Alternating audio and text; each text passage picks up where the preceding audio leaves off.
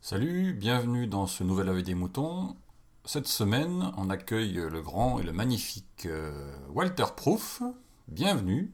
Il va répondre euh, à l'un des avis des moutons que j'ai fait il y a quelques jours, quelques semaines, concernant le podcast et la grosse monnaie. Si vous ne l'avez pas entendu, je vous invite à aller l'écouter.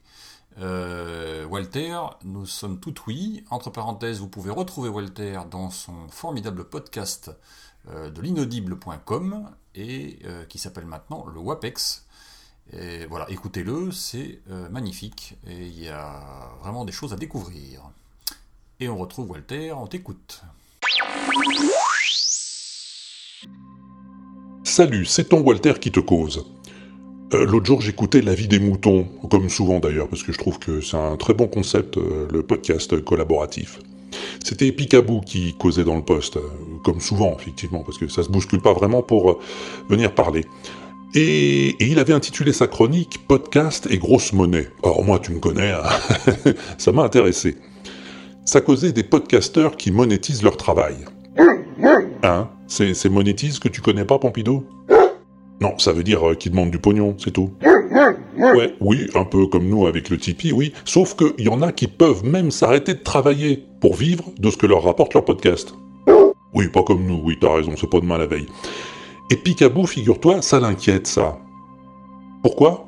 Pour ça. Je pense que l'on devient quoi que l'on en dise, redevable d'une certaine qualité de prestation et de ligne éditoriale vis-à-vis des donateurs, et par ce simple fait, on perd la liberté de faire comme bon nous semble le podcast que l'on souhaite réaliser et présenter. Alors je vais te dire un truc déjà. La qualité de prestation, on en est redevable de toute façon, hein, qu'on gagne du pognon ou pas.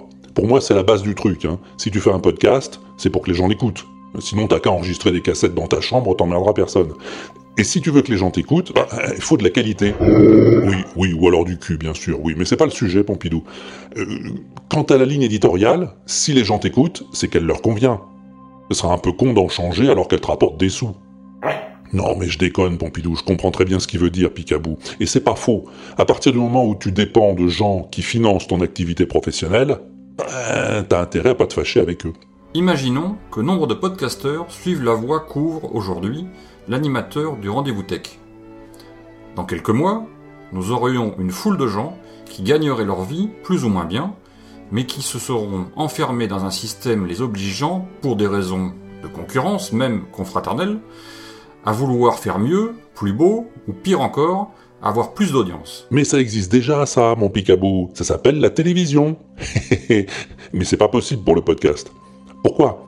Déjà parce qu'à la télévision, en général, on a le pognon d'abord et on fait l'émission après.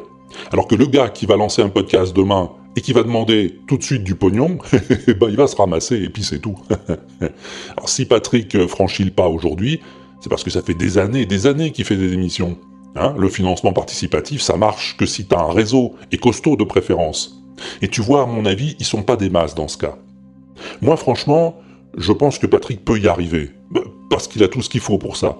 Mais je pense pas qu'il va y avoir une ruée d'imitateurs derrière lui.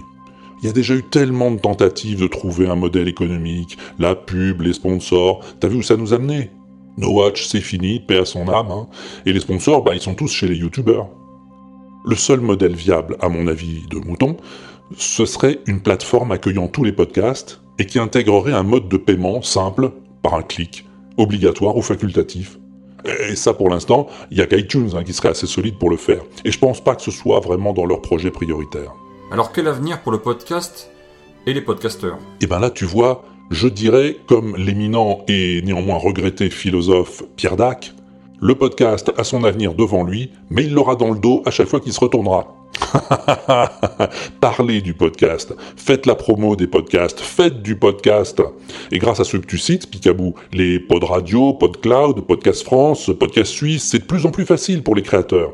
Créer, diffuser, et dans le tas, il y en aura bien un ou deux qui sortiront de la niche du média. Mais non, Pompidou, c'est pas de toi que je parle.